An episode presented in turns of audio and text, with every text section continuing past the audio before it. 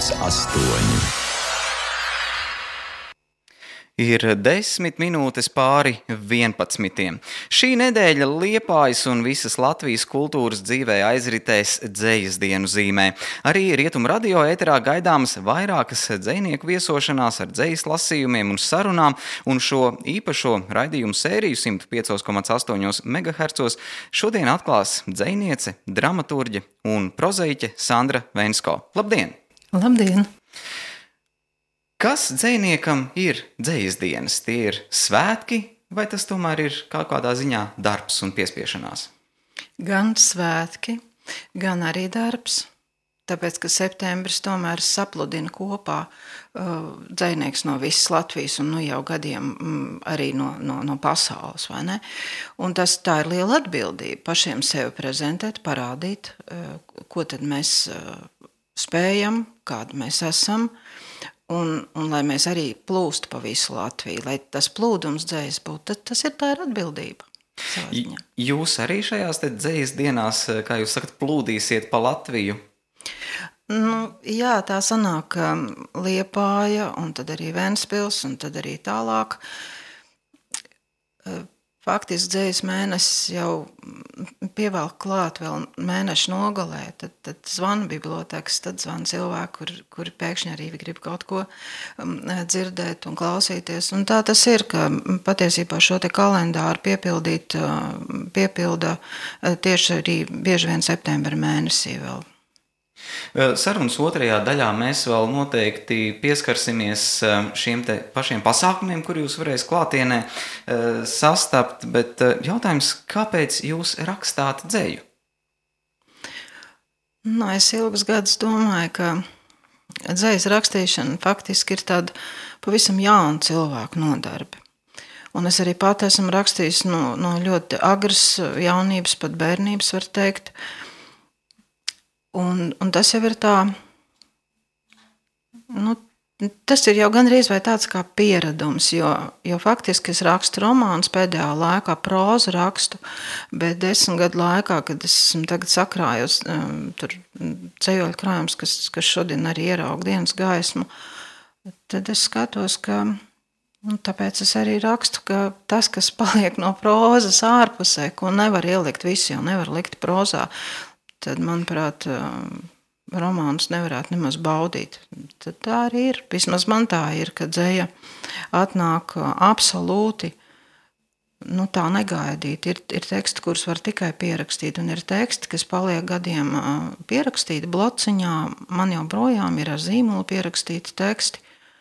Nu, tad, tad viņi kādā mirklī iegūs aktualitāti, un tad viņi tiek pārrakstīti, viņi tiek sakārtoti tad ir pavisam kaut kas um, cilvēkā iekšēji mainījies, kaut kāds pasaules uzskats, kurš visu laiku apaug tā kā, nu, tā kā tādā pļavā, ja, ka visu laiku zied, zied kaut kas, kaut kas nozied, un tad ir tāds brīdis, kad, kad lūk, jā, šie teksti ir tie, kas man atbilst arī šodien, šodien manā pasaules tajā redzējumā. Nu, tā ļoti saudabīgi tas katram dzēniekam ir ļoti atšķirīgi.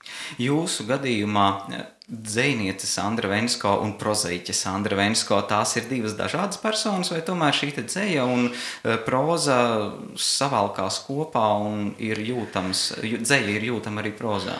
Nu, kā kritiķi ir teikuši, ka es tomēr esmu dzēniece. Vienmēr bijusi un arī paliek arī savos prozas darbos, un nekur no tā nevar aizbēgt. Bet ir pavisam kas cits, ka proza man pašai personīgi ļauj pateikt to, ko es dzējā vai nu neuzdrīkstos, vai nu man pietrūkst tā, tā teritorija. Jā. Tas, tas ar gadiem tā ir bijis, ka faktiski es pašā sākumā sāku ar lūgu rakstīšanu, un, un tas, tas ir tas, kas man visvairāk arī vienmēr ir saistījis. Nu, tad, tad ir tāds kompromiss, ka tur ir gan proza, gan dzēja. Jūsu gadījumā, kā notiek rakstīšana? Vai šis dzējolis atnāk pats no sevis un atliek tikai uh, spēt pierakstīt vārdus, vai tas tomēr ir nopietns darbs ar domām un nopietns darbs ar vārdu? Kā jau es teicu, tas notiek dažādi. Ir tādi perfekti dzējoļi, kurus patiesībā nevar paspēt pierakstīt. Un tie ir tie atklāsmes mirkļi, kuros, uh, kad es, kad es saprotu, ka te neko te neko vairs nevajag mainīt. Tas jau ir, tas ir kaut kāda providence, tas ir kaut kāds pieskāriens. Un tad ir teksti, ko, ko gribas vairāk un vairāk un vairāk atkal palabot, un tad no tā pieteiktā teksta sākumā, ko pats sev autors, kā es kā autors esmu pieteicis, ka, lūk, jā, te man ir tas un tas uzrakstīts, tad tur paliek viena rindiņa vai daži vārdi, un tad dzējos faktiski izveidojas. Tas ir tā kā, nu, tā ir tāda piedzimšana, tad, tad uh, iesaisa ekliņu un, un, un blakus stāvošais cilvēks mums neredz, ja nezinu, kas tur būs, un tad viss stāv blakus un skatās. Un autors tad ir tā, tāds, Daudz viņā pamostas, daudz cilvēki, daudz domas, daudz tur tā saplūst. Mans tāds redzējums ir dzēju rakstot, ka viss, ko mēs uztveram apkārt, kas mūs sasaista, piesaista vai atgrūž, nu, vienā mirklī tas parādās. Tā diezgan tālaini un tomēr parādās tekstos kaut kas noteikti parādīsies arī tekstos, un mēs, klausītāji, šobrīd nu, nepavisam nespējam nojaust un nezinām, kādi teksti tūdaļ parādīsies. Bet, protams, dzīslas dienas nebūtu dzīslas dienas, ja tur arī nebūtu kāds autora lasījums, un arī jūs šodien esat mūsu rietumu radio klausītājiem visā Liepājā, visā Latvijā sagatavojusi kādus dzējoļus. Jā, es nolasīšu dzējoļus no, no šī brīža nu, aktuāls no jaunā, jaunā zejoļa krājuma pieres vieta.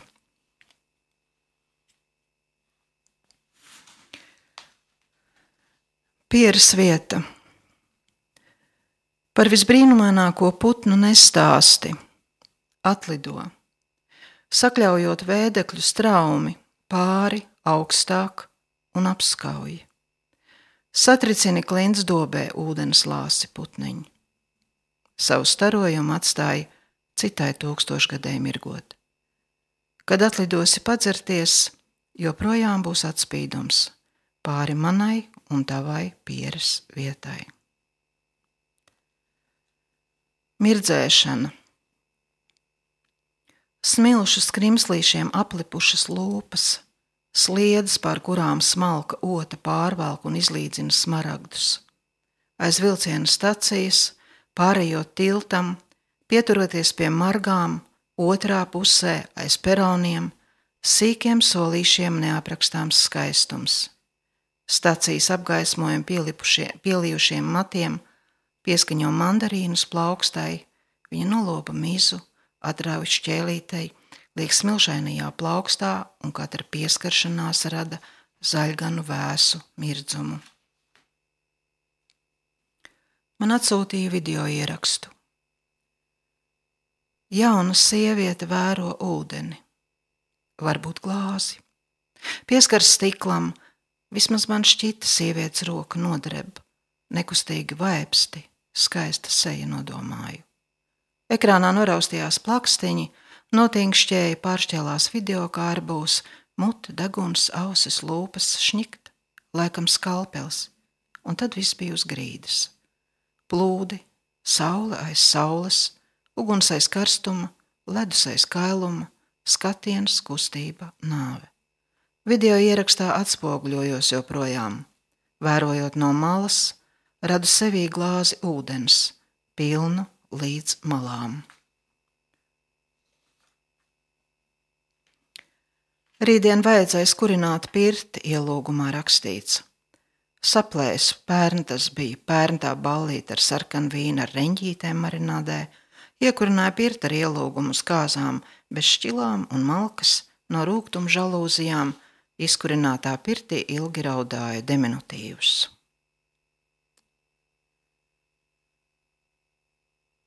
Migla. Rīta miglā putns noslauka knābi, putns pārvērš sligzdā, ligzda aizvers – Sapnī zemes mali ir diegs, krekla piedurknes vīla, saulīte, vētras krāsā rīta vestē izsprāgst pogas, izbirst saules stāvji. Naivisma mākslas muzejs. A, teica putniņš aiz loga. Rīts ir smalks zirnekļa tīkls, spīd rasa, zāle zaļāka par egli. Es atgriežos uz klints. B, teica putniņš aiz loga. Vakars ir okeāna brāzmojums, klīns ir, lai sakrātu smeldzi. Un tad ir viens cejols, ko es gribu nolasīt, kas ir tiešām piemiņas cejols, un tas ir veltīts Edgaram Lūsenam. Maija ak maija. Putna atsteņa logā, uz kuru pusi doties, saskrambātām pēdām pie sirds turēties, ielūkoties, saldum pilnajā traukā palāsas migla palsa. Tu vēro mani, es tevi pa vidu mums nostājas mēģinājums salsa, spilgtām vakara debesīm sarkanām mākoņu grēdām, atskatoties uz dzīvi nākas melus mainīt pret bēdām. Atvedoties uz kraujas zaļa egla un kuģu masti, krīta baltas šlipses, dolomīta krasti, Pa dienu siltajām smiltīm, pa pēcpusdienas tirgus apgaitām, uz vienas rokas puķu klēpju, uz otras zilsidraba kronis ar pērļu lauskām, aptinies putnu knābītis, un maija saule tam logas spogulī pretī pendelīgs augstums. Kap smiltājā augsti, kā medūzas atvadīsimies draugs, brālīti, brālīti, salti. Kād rīt viņa pamodās priecīga, priecīga savā dzimšanas brīdī stikla starpstacijā. Tā bizmārīta mūsdienu dzīves mākslas galerijā es uzliku tēkānu 21, 21, tūbalts jēriņa purns, perpendikulāri peronām nedomāju pat par bailēm, tapt nogalinātāja teroraktā vai apmaldīties miglā. Kādu rītu viņas pārnes iztaipījusi sacīja, tavs rokas ir skaistas, un tā bija 20. bizmārītas atvadīšanās. Uz pakāpienu pavirzījos malā, starp neskaitāmiem tēliem un abstrakcijām, no galvas mācoties katru sekundi sevī, tad pats sevī klausījās, kā izaug spārni, punktiņi pārto par iluminatoriem. Tā bija. Kādu rītu viņa nebija sastopama, pat ne uz puķas ziedlapas, nekur. Viņa sēdēja ātri vilcienā.